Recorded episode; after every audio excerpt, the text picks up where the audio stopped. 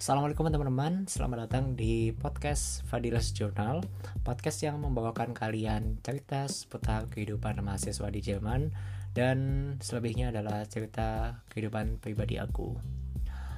Oke, di episode pertama ini uh, Mungkin aku bakal lebih ke perkenalan aja mungkin ya. Soalnya mungkin uh, ada teman-teman yang baru dengar podcastku ini dan belum kenal siapa aku dan mungkin ada yang udah kenal tapi mungkin belum kenal lebih dalam. Oke langsung aja uh, nama aku Fadil. Nama panjangnya Muhammad Fadil Firdausi. Di Indonesia aku tinggalnya di Malang. Terus buat di Jerman ini aku tinggalnya itu di Darmstadt. Uh, kalau teman-teman nggak tahu Darmstadt itu ada di mana Darmstadt itu ada di selatannya Frankfurt. Itu jaraknya itu sekitar satu jam dari Frankfurt dan di zaman ini statusku itu jadi mahasiswa. Tepatnya itu aku mahasiswa di TU Darmstadt atau kepanjangannya adalah Technische Universität Darmstadt. Atau bisa dibilang uh, apa ya uh, kalau di Indonesia mungkin ITB mungkin lah ya Institut Teknologi gitu. Kalau ini kan uh, Universitas Teknologi gitulah. Intinya sama-sama gitu sih Nah di TU Darmstadt ini aku ambil mekatronik. Kalau teman-teman nggak tahu mekatronik apa itu, eh kalau teman-teman nggak tahu apa itu mekatronik, mekatronik itu adalah gabungan dari teknik mesin, teknik elektro, sama juga informatik. Jadi aku belajar tiga-tiganya itu. Jadi aku belajar di teknik apa namanya mesinnya itu kayak aku belajar uh, mekanik, belajar material engineering aku belajar struktur kerangka dan segala macamnya. Terus kalau misalnya aku di elektronya itu aku belajar kayak uh, apa ya kayak uh, desain rangkaian. Terus aku belajar sistem kontrol aku sistem aku belajar sistem signal aku belajar filter dan segala macamnya terus kalau misalnya di informatik itu terakhir tuh aku kemarin baru basicnya doang sih. Aku belajar itu kayak uh, pakai Java. Itu aku pakai uh, aplikasinya itu pakai BlueJ atau enggak aku juga kadang pakai Eclipse. Itu mungkin uh, basic banget ya buat bagi programmer. Tapi ya karena aku uh, kuliah aku mekatronik bukan informatik jadi aku nggak terlalu dalam banget di situ gitu loh. Dan di TU Darmstadt ini aku udah semester keempat. Tapi walaupun aku semester keempat aku ngambilnya itu lebih banyak di semester keempat ini tuh ngambil materi dari semester 2 ku. Soalnya hmm, kalian tahu sendiri kan ya uh, tahun lalu tepatnya pas aku masuk ke semester 2 itu hmm, terjadi hal yang tidak diinginkan oleh semua umat manusia. Dan itu terjadinya tiba-tiba yaitu uh, pandemi. Dan karena pandemi itu aku uh, apa ya uh, ya intinya kuliahku agak sedikit nggak uh, jalan gitulah intinya. Dan di semester keempat ini aku pengen apa ya ngulang lagi gitu loh materi kelas eh materi semester kedua ku itu.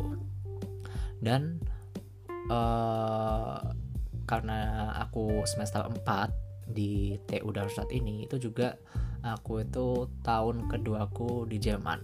Jadi aku nggak ambil call di Jerman ini. Jadi aku nyampe di Jerman tahun 2019 itu aku langsung ambil kuliah di TU Darmstadt ini di mekatronik ini uh, mungkin itu buat seputar kuliahku.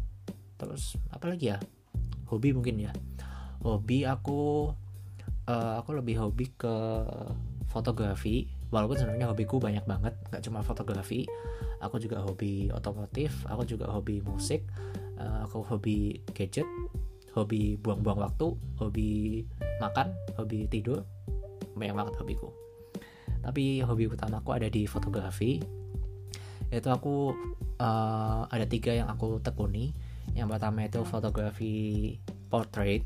Itu fotografi yang biasanya itu ke satu objek aja. Dan itu apa ya ya fotonya foto satu objek gitu loh. Dan itu kayak uh, bukan satu objek doang sih tapi kayak uh, objek dengan apa ya, ya intinya objek itulah paham gak sih maksudku? Jadi itu uh, mostly kalau misalnya aku uh, foto foto portrait gitu itu aku biasanya pakai lensa minimal 50 mm dan kalau misalnya ada lensa yang lebih tinggi kayak 150 200 itu bakal lebih baik lagi. Soalnya kalau misalnya lensanya lebih tinggi lebih tele itu aku bakal dapat bokeh yang lebih banyak. Jadi isolasi antara objek sama backgroundnya itu jadi lebih bagus gitu kalau menurut aku sih. Tapi ya itu adalah tapi itu adalah selera masing-masing juga sih nggak bisa disamain gitu. Terus kalau buat fotografi yang kedua itu aku juga tekun di landscape. Itu intinya adalah ya foto pemandangan gitu sih. Jadi kayak uh, misalnya ada uh, pemandangan sehari-hari atau enggak gunung sawah hutan lautan segala macamnya itu aku foto juga. Itu kalau misalnya buat itu aku lebih banyak pakai lensa uh, yang wide. Entah 35 mm 28 mm atau mungkin yang lebih wide lagi uh, 18 buat fish eye aku belum pernah sih. Paling jauh itu aku ada di 18 itu pun lensa kit bukan lensa yang gimana-gimana gitu. Dan karena fokusnya untuk memasukkan sebanyak mungkin uh, objek di dalam satu frame dan gimana mengkomposisikannya yaitu kita butuh lensa wide itu gitu terus yang ketiga ini ini sebenarnya aku nggak terlalu tekun banget. Cuma aku ada kemampuan ada apa ya bisa lah intinya ya. Itu aku uh, di foto produk foto produk itu uh, sebenarnya juga ngefoto objek tertentu. Tapi ini kayak ke lebih ke yang studio look gitu loh. Jadi kayak kita ngeset background kita ngeset lighting kita ngeset uh, komposisi uh, apa bendanya itu gimana kelihatannya di kamera itu uh, aku nggak tahu semua itu di foto produk itu. Dan sebenarnya foto produk ini nggak nggak terlalu aku tekuni soalnya aku juga nggak punya objek yang bisa aku foto. Jadi ya kalau ada objek aja sih kalau misalnya itu baru aku foto gitu. Kalau yang lain kan gampang kan ya foto potret tinggal foto orang aja yang ada di jalan atau siapa pun gitu temen jadi kalau hanya pemandangan apalagi lebih gampang lagi. Jalan-jalan ke mana foto. Jadi kalau foto produk kan harus persiapannya lebih banyak. Jadi aku nggak terlalu tekun di situ tapi ada ada satu kali dua kali gitu aku ngefoto produk gitu. Terus hobi udah hmm, apa lagi ya? Mafa Mifa. Makanan favorit apa ya? Makanan favorit aku aku mungkin lebih suka nasi goreng mungkin ya. Soalnya kalau di sini di Jerman ini itu uh, makanan yang paling mudah aku bikin adalah nasi goreng. Soalnya tinggal masukin aja nasi terus paling potong bawang potong ini itu sayuran segala macamnya. Tinggal masukin situ kasih uh, saus tiram kasih uh, minyak wijen kasih minyak ikan. Ini pokoknya tinggal campur-campur aja gitu loh. Dan itu udah jadi dan langsung enak gitu loh itu mungkin yang aku makanan favoritku. Dan juga makanan yang paling aku rinduin kalau misalnya aku pulang ke Indonesia. Soalnya aku paling suka itu nasi goreng buatan ibuku. Itu uh, itu uh, mungkin kalau bagi sebagian orang itu nggak nggak gimana gimana gitu ya. Tapi kalau buat aku pribadi itu uh, apa ya karena nasi goreng ibuku itu selain nasi goreng yang bikin sama ibu dibikin sama ibuku sendiri itu aku rasanya spesial gitu loh nggak beda gitu loh sama nasi goreng yang lain gitu loh. Dan itu menurutku enak gitu loh. Terus minuman favorit. Minuman favorit kayaknya aku lebih ke uh, kalau nggak es mega mendung itu es soda gembira. Jadi itu ya intinya sama aja sih soft drink yang dikasih uh, susu kental manis gitu. Itu pasti aku pesan kalau misalnya aku lagi eh, jalan-jalan uh, gitu ya jalan-jalan lewat apa uh, jalan yang antar provinsi antar kota itu itu kan biasanya kan kalau berhenti makan itu kan di pinggir jalan gitu ya di pinggir tol gitu di pinggir jalan provinsi itu aku pasti di situ pesan minumnya itu pasti uh, salah satu dari dua itu gitu loh. Kalau misalnya nggak ada baru aku pesan uh, jus alpukat. Tapi selebihnya dua itu yang sebenarnya nggak sehat-sehat banget soalnya soda gitu kan ya. Dan dingin juga gitu. Dan manis banget itu tuh nggak sehat banget sih sebenarnya tapi enak. Jadi aku suka. Terus apa lagi ya uh, mungkin di episode pertama ini sebelum lanjut ke cerita gimana aku di Jermannya ini sebelum di Jerman ini termasuk sebelum aku masuk Stuttgart ya. Soalnya Stuttgart ini kan uh, bagian dari uh, gimana aku kuliah di Jerman. Termasuk juga les bahasanya juga gitu loh. Itu nanti aku bakal bahas di uh, episode episode berikutnya. Tapi buat episode ini mungkin aku bakal bahas sedikit latar belakangku sebelum aku kuliah di Jerman uh, jadi sebelum aku kuliah di Jerman aku pasti SMA ya SMA SMA itu aku lulus tahun 2018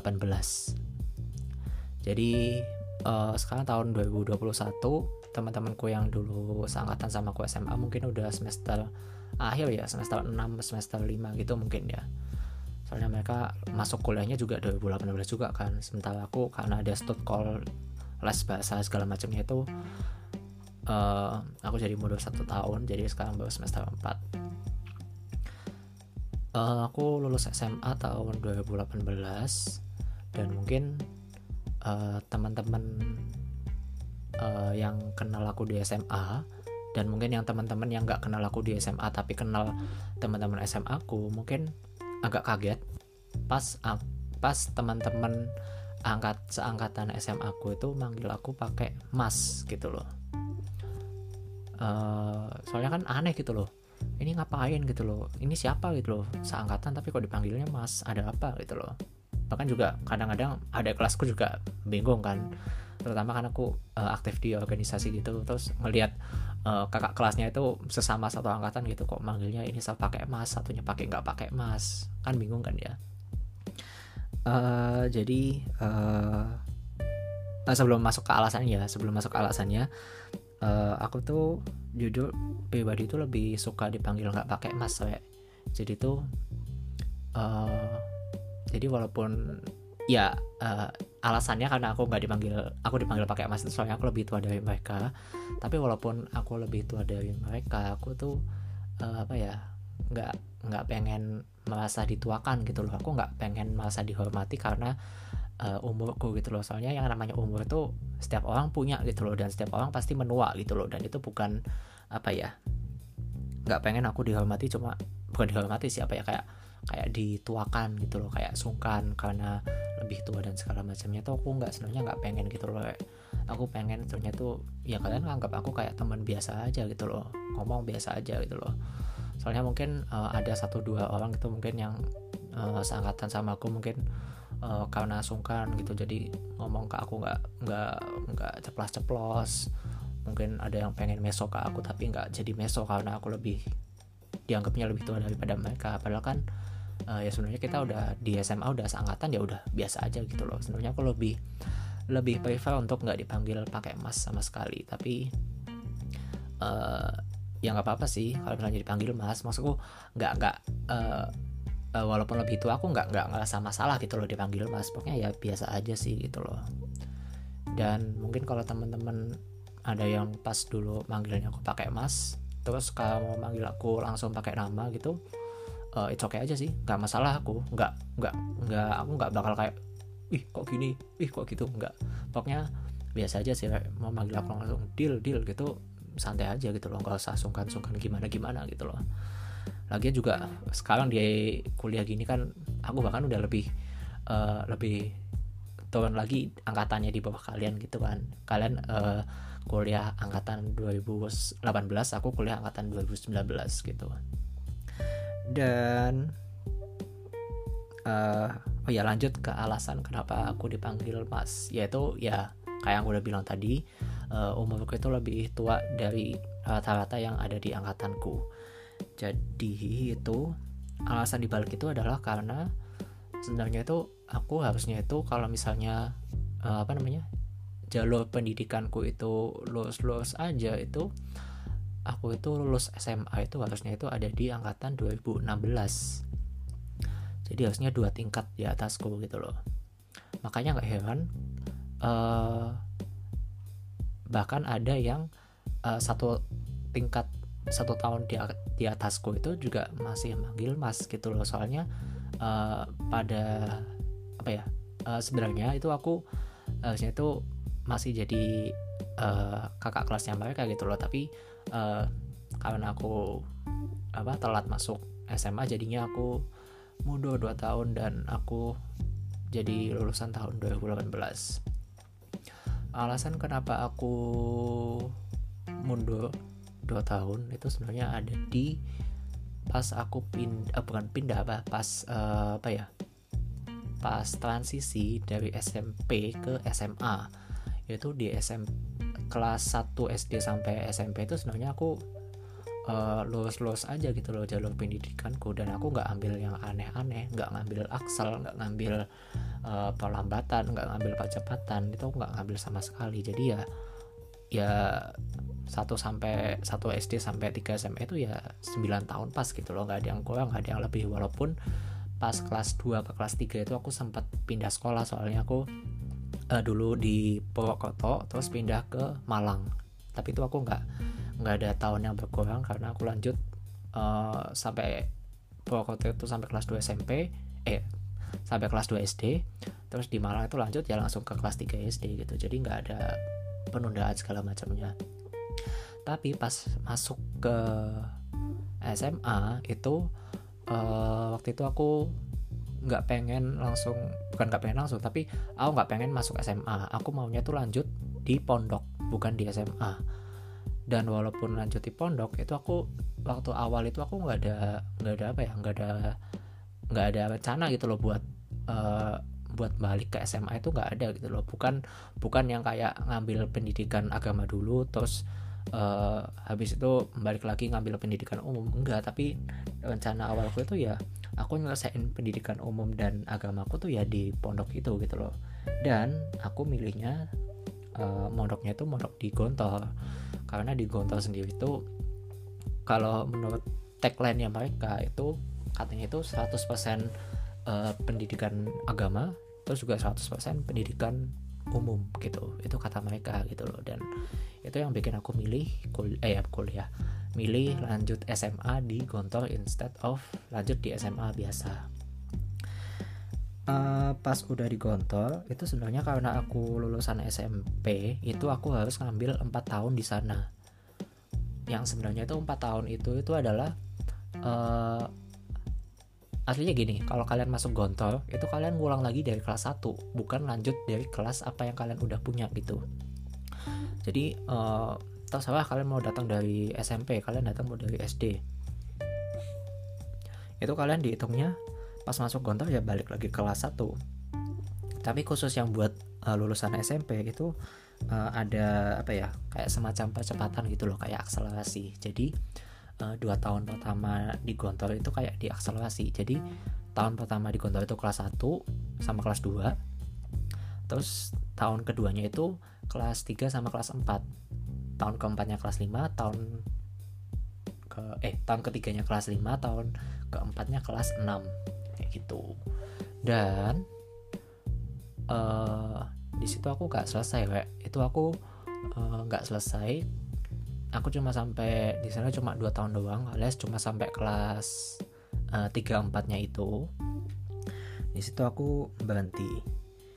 Dan alasannya tuh sebenarnya sih uh, apa ya nggak cuma satu alasan gitu loh Rek, buat ngambil keputusan itu gitu loh. Soalnya keputusan buat uh, berhenti dari kontor itu bukan sesuatu alasan eh bukan sesuatu keputusan yang kecil gitu loh. Soalnya itu kan uh, apa ya kayak turning point of my life gitu loh. Jadi uh, bukan cuma alasan yang remeh-remeh gitu. Kayak uh, mungkin apa ya uh, aku sempat cerita ke teman-temanku di SMA maupun di SMP gitu. Mungkin aku bilang kalau di pondok tuh gini gini gini. Di pondok itu dipukulin di pondok itu dihukum di pondok itu suruh lari keliling gedung di pondok ini ketat gini gini gitu. Terus uh, mungkin uh, dianggapnya nggak betah dan segala macamnya. Sebenarnya uh, kalau urusan betah nggak betah sih apa ya? Bukan alasan lagi gitu loh buat buat nggak lanjut itu gitu loh. Soalnya uh, yang namanya betah nggak betah itu tuh itu udah jadi masalah tiap individu yang masuk pondok gitu loh. Soalnya yang namanya pondok itu kan lingkungannya beda sama lingkungan biasa gitu loh. Dan jadi kita harus menyesuaikan aja gitu loh dan apa ya mungkin ada satu dua yang betah. Soalnya mungkin kalau misalnya di rumah itu nggak dapat kebebasan yang mereka dapat kayak di pondok soalnya ada orang tuanya ada siapanya gitu. Tapi kalau di pondok mereka bebas mereka ada teman ini itu. Mungkin ada yang kayak gitu. Tapi uh, kalau di aku sendiri sih aku nggak nggak apa ya nggak aku nggak betah gitu loh. Tapi walaupun aku nggak betah itu bukan alasanku untuk keluar dari pondok gitu loh. Soalnya udah dua tahun gitu loh udah dua tahun hidup kayak gitu uh, betah nggak betah itu bukan sebuah masalah lagi gitu loh. Aku udah kayak uh, biasa aja gitu loh. Mau mau uh, apa kayak mandi harus antri dulu makan harus antri dulu terus apa nggak bisa waktunya terbatas terus uh, dihukum dipukulin terus uh, apa namanya iya pokoknya banyak lah yang apa yang apa ya kalau saya uh, diingat-ingat lagi mungkin agak menyedihkan gitu ya. Tapi itu bukan sesuatu yang bikin aku uh, apa ya uh, bikin aku buat keluar gitu loh. Ada banyak alasan dibalik itu gitu loh. Dan waktu itu juga sebenarnya uh, ada kejadian-kejadian yang uh, entah kenapa ya kayak uh, itu kayak nuntun aku untuk keluar dari situ gitu loh. Kayak kejadian yang aku sebenarnya nggak nggak menduga juga itu loh itu bakal terjadi gitu loh. Tapi itu terjadi dan itu jadi salah satu faktor pendukungnya juga gitu loh. Dan mungkin aku nggak bakal ceritain di sini soalnya juga uh, ceritanya agak panjang agak belit-belit. Tapi intinya uh, alasan aku keluar dari pondok itu bukan cuma satu tapi ada bau banyak. Dan itu juga setelah melalui pemikiran yang apa ya matang-matang gitu loh. Bukan cuma uh, ambil keputusan terus udah aja gitu. Tapi mungkin di sini aku bakal apa ya kasih gambaran umum aja gitu loh kenapa akhirnya aku balik lagi ke SMA gitu. Soalnya kan aku kan dulu kan nggak ada niatan sama sekali buat balik gitu kan. Dan alasan aku buat balik itu sebenarnya itu adalah di tujuan awalku masuk ke pondok. Soalnya waktu aku masuk ke pondok itu tujuan awalku adalah cuma pengen dapat uh, pengetahuan agama tapi juga di sisi lain pengetahuan umumku juga dapat di pondok itu juga gitu loh. Jadi aku pengen uh, lulus dari gontor itu aku pengen itu uh, punya bas apa ya punya pengetahuan dasar gitu loh soal pengetahuan umum, umum itu gitu loh. Soalnya aku juga uh, pengennya kuliah itu juga masih pengen ngambil yang uh, yang pengetahuan umum gitu loh. Aku nggak ada nggak ada nggak ada cita-cita jadi ustadz jadi alim ulama jadi syekh gitu nggak ada sama sekali gitu loh. Jadi aku masih pengen jadi uh, apa ya masih pengen jadi yang apa ya ya yang apa yang apa sih namanya uh, kuliahnya teknik ya pokoknya uh, engineering engineering gitulah intinya. Aku masih pengen di situ gitu loh.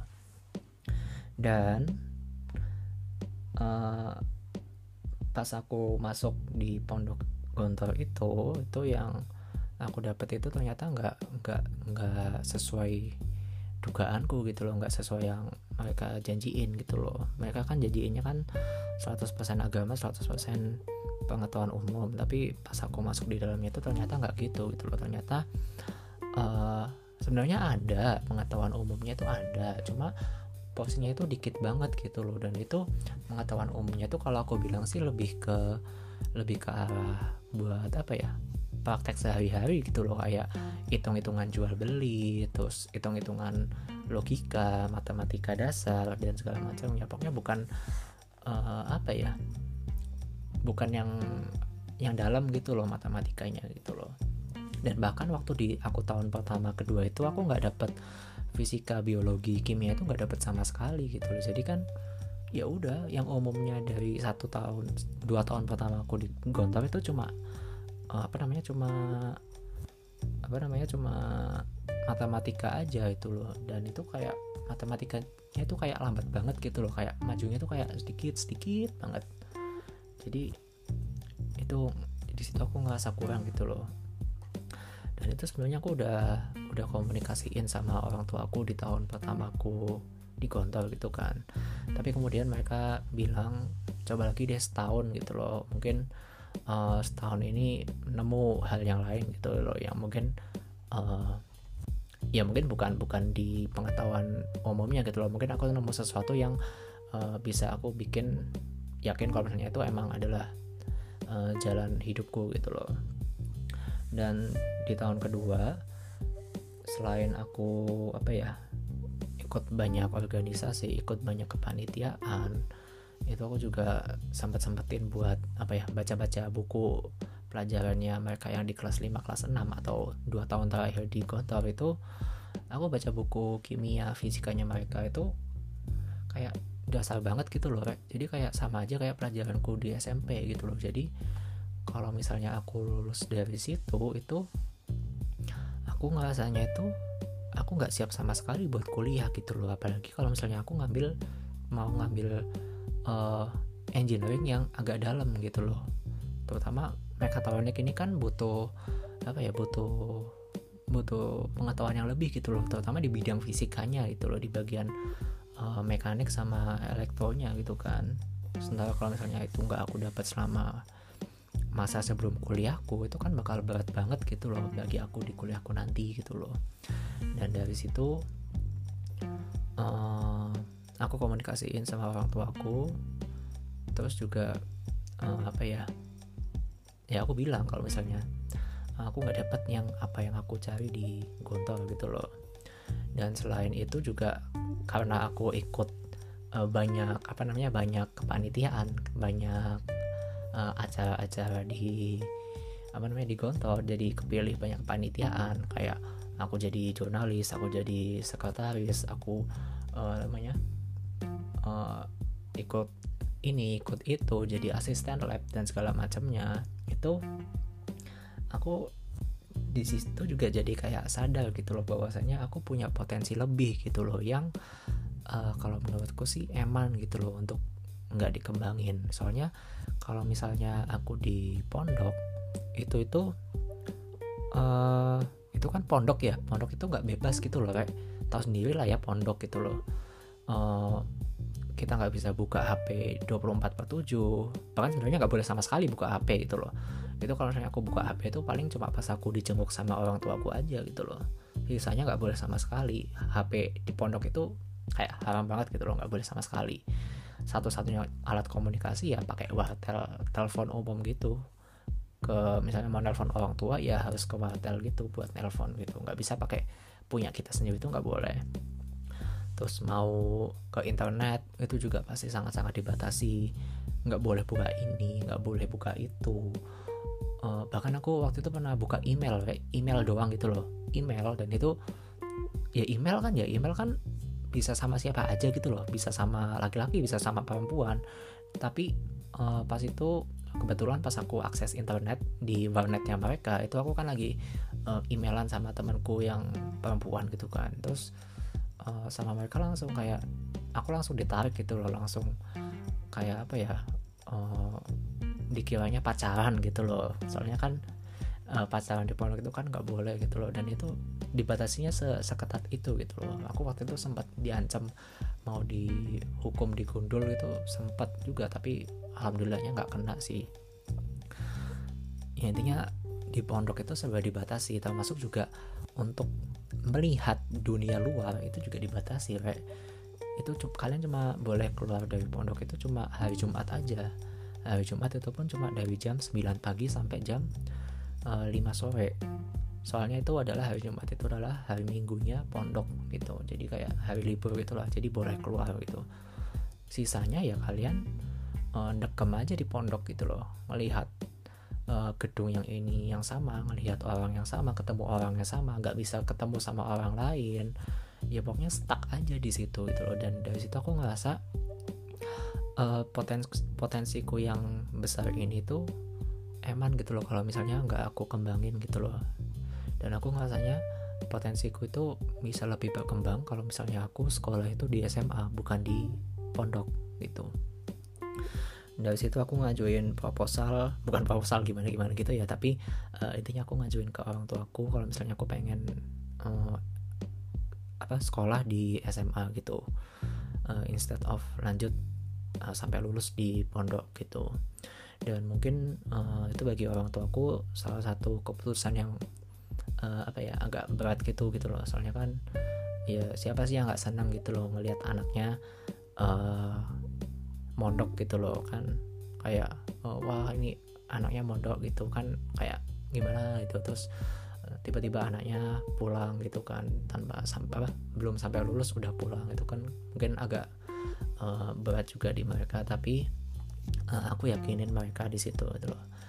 Di situ uh, aku bikinin bukan aku yang bikinin sih mereka uh, nyuruh aku bikin list apa aja kelebihan dan kekurangan kalau misalnya aku lanjut di SMA maupun lanjut di pondok.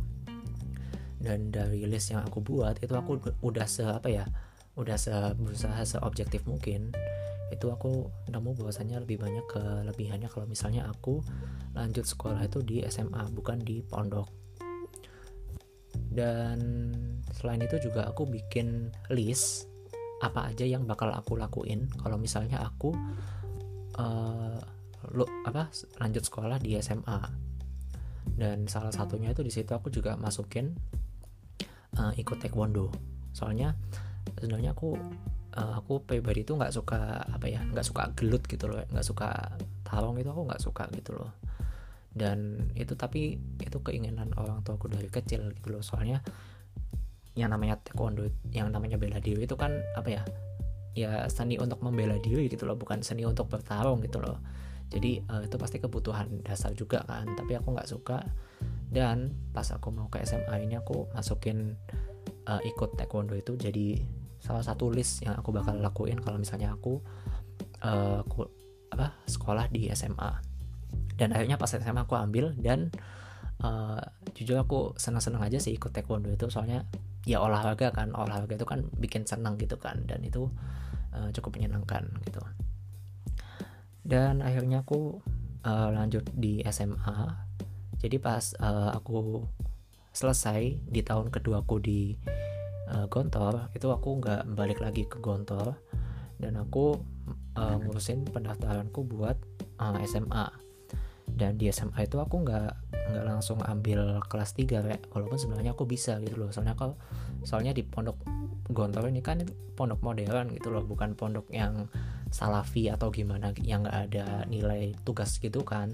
Tapi pondokku ini pondok modern yang ada rapot ada tugas ada nilai ada bentuk fisiknya gitu loh. Bentuk fisik aku udah belajar apa aja dan nilaiku berapa aja gitu loh. Dan dan itu bisa dikonversiin jadi uh, apa ya jadi rapat kalau misalnya aku pindah gitu loh. Dan aku juga bisa minta pindah eh minta surat keterangan pindah dari Gontor itu bisa gitu loh. Dan waktu itu sempat bikin juga sih kayaknya kalau nggak salah. Aku lupa gimana tapi kayaknya uh, sempat pamit gitu loh. Istilahnya pamit uh, kalau misalnya aku nggak balik lagi ke Gontor gitu loh. Dan ya udah intinya aku lanjut di SMA tapi uh, instead of ngambil langsung kelas 3 aku balik lagi ke kelas 1 dan itu aku nggak ngambil Axel. Nggak yang pertama ya bahasa satu dulu aja. Kenapa aku nggak ngambil langsung kelas 3 soalnya balik lagi ke tujuan awalku. Aku ke SMA itu niatnya mau belajar. Jadi aku ngulang lagi dari uh, kelas 1 aku pengen dapat ilmunya. Bukan aku pengen dapat apa ya pengen dapat gelarnya. Apa sih gelarnya? Apa sih namanya? Bukan pengen dapat uh, apa ya lulusan SMA-nya itu bukan pengen itu gitu loh. Aku pengen dapat ilmunya. Jadi makanya aku ngulang dari kelas 1 terus kenapa aku nggak ngambil Axel? Balik lagi juga ke alasan aku pengen balik ke SMA soalnya aku punya potensi dan aku pengen potensi itu bisa dikembangkan. Dan potensi itu pasti butuh waktu buat dikembangkan gitu loh. Nggak cukup uh, cuma dua tahun doang di SMA gitu loh. At least aku butuh tiga tahun gitu loh. Soalnya kalau misalnya dua tahun kan uh, tahun pertama itu tahun penyesuaian tahun kedua udah langsung ujian. Beda lagi kalau misalnya tiga tahun tiga tahun tahun pertama mungkin penyesuaian lihat situasi kondisi tahun keduanya kita bisa berkembang tahun ketiganya kita udah tutup itu semua dan fokus ke belajar buat persiapan ujian akhir gitu. Dan pas aku masuk SMA semua itu bisa aku bilang terwujud sih jadi itu di SMA itu aku ikut banyak organisasi ikut banyak kepanitiaan ikut banyak ekskul. Bahkan di tiga organisasi itu aku pas kelas uh, jadi ketua di tiga organisasi. Itu pertama aku jadi ketua di Rohani Islam atau SKI itu uh, apa ya mungkin bisa dibilang uh, organisasi yang cukup besar juga selain OSIS di SMA N3 Malang di Semanti. Uh, soalnya juga kita punya uh, program kerja yang cukup banyak dalam satu tahun masa bakti itu dan itu kita ya intinya uh, cukup padat juga gitu loh. Terus aku juga jadi ketua di Kopsis uh, yang alhamdulillah itu apa ya cukup sukses sih kalau aku bilang sih soalnya pas aku awal pertama jabat itu uh, Kopsis itu kayak ditinggal nggak nggak terurus gitu loh. Uh, jualannya nggak jalan kolaannya nggak jalan terus kasnya minus terus laporan juga nggak ada yang jelas. Itu semua itu aku berhasil ubah kita mulai lagi dari awal kita hitung lagi semua stok yang ada kita hitung lagi uh, keuangan kita kita hitung lagi segala macamnya uh, kita mulai jualan lagi kita mulai kulaan lagi. Itu alhamdulillah itu selama setahun itu kita berhasil untung sampai plus 20 juta dalam setahun doang. Itu itu pun uh, kita itu kopsasinya uh, kopsisnya itu bukan kopsis yang kita jaga gitu loh. Jadi itu kopsisnya itu kita kayak tahu nggak sih kantin kejujuran? Jadi itu kita nggak ada yang jagain di situ tapi cuma uh, ada barangnya doang ada kertas buat nulis nama. Jadi kalau misalnya uh, mau beli ya tinggal uh, tulis nama di situ uh, uh, uangnya berapa. Terus tinggal taruh uang sejumlah yang uh, barang yang dibeli ambil barangnya terus ya udah bawa aja gitu loh. Nggak ada yang jagain gitu loh. Dan ya bisa aja ada yang hilang bisa ada bisa aja ada yang nggak uh, kebayar dan bisa aja juga nggak nggak menarik perhatian soalnya nggak ada yang jualin gitu. Itu juga bisa kan. Tapi dengan itu doang itu kita kayak berhasil untung 20 juta dalam setahun gitu loh. Dan itu alhamdulillah banget gitu loh. Terus di organisasi yang ketiga itu aku jadi ketua tapi bukan ketua umum. Itu ketua satu itu dari uh, forum sas apa ya fosa itu namanya forum sastra itu. Jadi kayak uh, ya mewadahi yang suka nulis ya ya suka nulis nulis gitu nulis uh, cerita pendek nulis puisi uh, macam-macam deh pokoknya.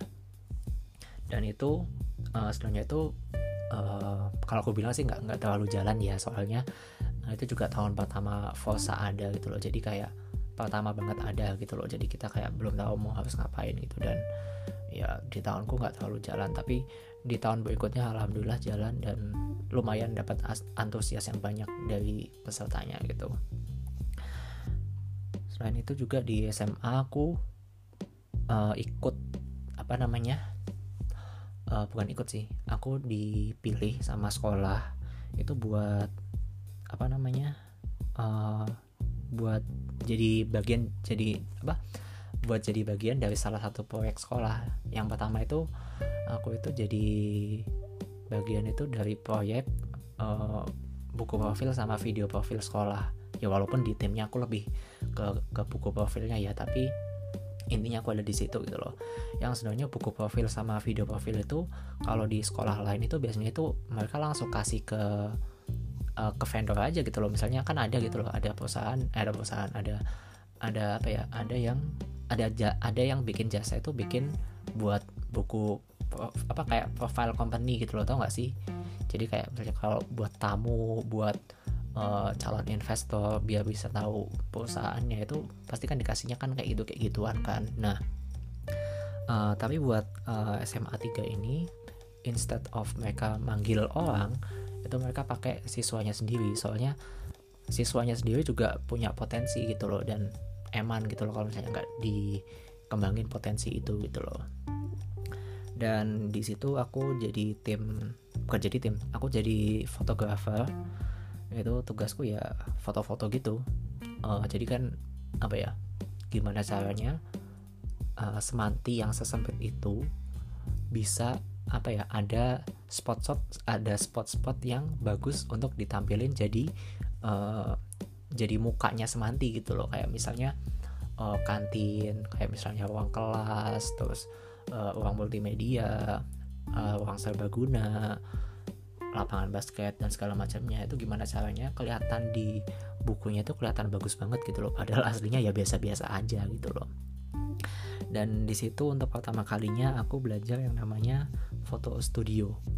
Soalnya gini selama ini aku di dunia fotografi itu kan uh, aku otodidak ya. Kalau nggak ikut seminar-seminar paling aku belajar dari baca buku gitu loh. Dan aku nggak pernah megang alat kecuali uh, kameranya doang gitu loh. Kayak flash terus uh, tripod mungkin ada ya tripod ada. Terus apa ya terutama flash sih. Flash itu aku nggak pernah pegang sama sekali dan pas di proyek ini itu aku hmm, langsung apa ya kayak kayak disuruh itu semua gitu loh. Jadi aku nggak ada pengetahuan sama sekali tentang low key itu apa high key itu apa uh, highlight shadow rim light pokoknya banyak banget seputar uh, foto studio. Dan akhirnya dari situ aku uh, belajar banyak gitu loh dan apalagi juga sekolah nggak nggak nggak ngelepas gitu aja gitu loh. Soalnya juga sekolah kan punya alumni juga kan. Dan alumni ini uh, dia kayak bikin semacam jasa fotografi gitu.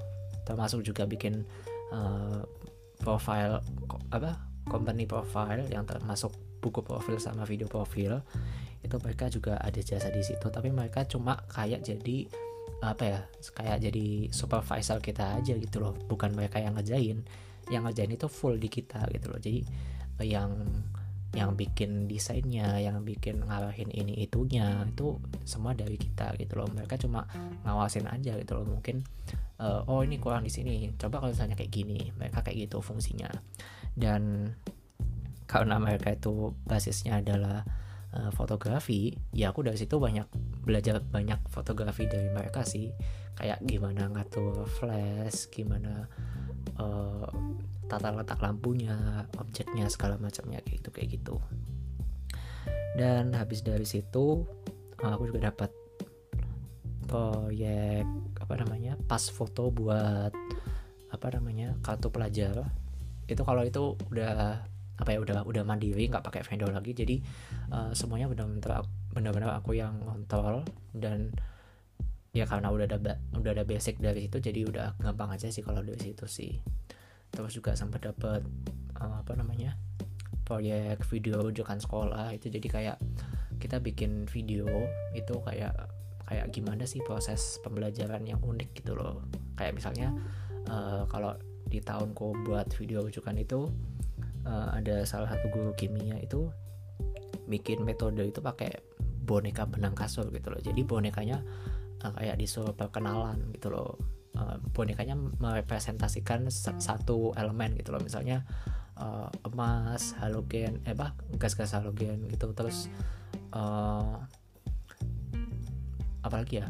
Hidrogen oksigen segala macamnya kayak gitu kayak gitu. Itu uh, kita bikin videonya tapi bukan cuma sekedar kayak ngeliput yang candid gitu enggak. Kita itu benar-benar bikin uh, kayak dari scratch gitu loh. Kayak kita bikin scriptnya kita bikin storyboardnya kita bikin shortlistnya kita bikin pokoknya macam-macam gitu loh. Pokoknya bisa dibilang semi profesional gitu loh. Dan itu salah satu pengalaman yang cukup berharga bagi aku gitu. Dan dari situ itu jadi bukti banget kalau misalnya aku punya potensi dan potensi itu uh, eman kalau misalnya aku misalnya nggak nggak kembangin itu gitu loh karena aku uh, netap di pondok. Dan pas aku uh, apa keluar dari pondok pindah ke SMA terbukti kan kalau misalnya uh, potensi itu bisa berkembang jauh gitu loh. Dan alhamdulillahnya aku juga milih tempat itu pas gitu loh di SMA 3 soalnya SMA 3 kan emang lebih banyak ke apa ya ekstrakurikulernya gitu loh ketimbang akademiknya gitu dan itu sih di SMA aku jadi dapat banyak pengalaman dapat banyak ilmu. Jadi aku ngerasanya nggak sia-sia banget gitu loh. Dua tahun uh, apa namanya dua tahun lebih lambat dari orang-orang yang seumuran gue itu kayak ya udah biasa aja gitu loh. Ya aku mungkin aku mungkin nggak secepat mereka tapi uh, alhamdulillah mungkin aku punya sesuatu yang lebih yang bisa aku jadiin jadi nilai lebih dari aku gitu. Um, mungkin segitu dulu aja ya dari aku. Soalnya juga apa lagi? Background background sebelum aku mungkin itu doang sih. Oh mungkin satu lagi satu lagi. Uh, ya itu juga apa namanya? Uh, ada yang apa? Kakak kelas kakak kelasku di SMA tapi manggilnya aku pakai mas gitu loh itu uh, kejadian soalnya uh, di Malang sendiri itu kan SMA-nya nggak banyak gitu loh. SM SMA ya SMA-nya nggak banyak. SMP-nya juga nggak banyak. Jadi uh, uh, yang namanya temen itu kayak muter doang gitu loh. Jadi kayak uh, temannya SD ku itu bisa temannya teman dari gimana sih? Teman S teman SMA ku itu bisa jadi adalah teman dari teman SD ku gitu loh. Jadi kayak jadi kayak ya udah muter aja di situ gitu loh. Dan itu terjadi juga pas aku uh, eh, SMA gitu. Jadi kan aku kan SMP kan di SMP 1 ya. Di SMP 1 itu aku lulus tahun 2013 otomatis aku di SMP 1 punya adik kelas juga kan yang lulusnya tahun 2014 nah itu uh, yang mereka yang lulusan SMP tahun 2014 itu kan SMA-nya kan lulus tahun 2017 sementara aku SMA-nya uh, eh, lulusan tahun 2018 alias di SMP itu aku jadi kakak kelas mereka tapi di SMA itu aku jadi adik kelas mereka dan berlaku juga sebaliknya. Uh, apa ya uh, mungkin nggak banyak gitu ya paling cuma satu dua gitu. Uh, soalnya mungkin apa ya di SMP juga aku kenal satu dua orang gitu kan yang jadi adik kelasku dan dia juga SMA itu se SMA sama aku gitu loh. Itu uh, sebenarnya agak agak canggung sih sebenarnya sih. Soalnya kan uh, apa ya posisiku itu kan sebagai adik kelas di SMA gitu loh. Tapi kita sama-sama tahu gitu loh kalau misalnya uh, aku sebenarnya ada aku sebenarnya kakak kelasnya dia dan dia sebenarnya adik kelas aku gitu loh. Jadi uh, kalau aku biasanya sih gini kalau misalnya mereka lagi sama teman-temannya mereka itu aku manggilnya tetap pakai mas atau mbak. Soalnya kan aneh juga kan. Uh, kalau uh, teman-temannya yang nggak tahu uh, siapa aku gitu dan kok ini ada kelas tiba-tiba jambal gitu manggil langsung pakai nama nggak pakai mas mbak gitu itu kan. Itu masalah besar gitu dan ya udah aku panggil aja mas mbak itu tapi kalau misalnya kita lagi cuma berdua doang ngobrol ngobrol biasa doang itu ya kita nggak nggak lagi pakai mas mbak gitu.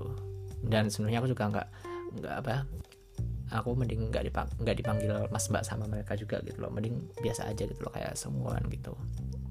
Kayak gitu sih biasanya. Hmm kayaknya udah sih itu doang. Mafa Mifa udah loh aku sebut. Kurang apa lagi coba? Quotes. Nggak ada quotes itu nggak ada di hidupku.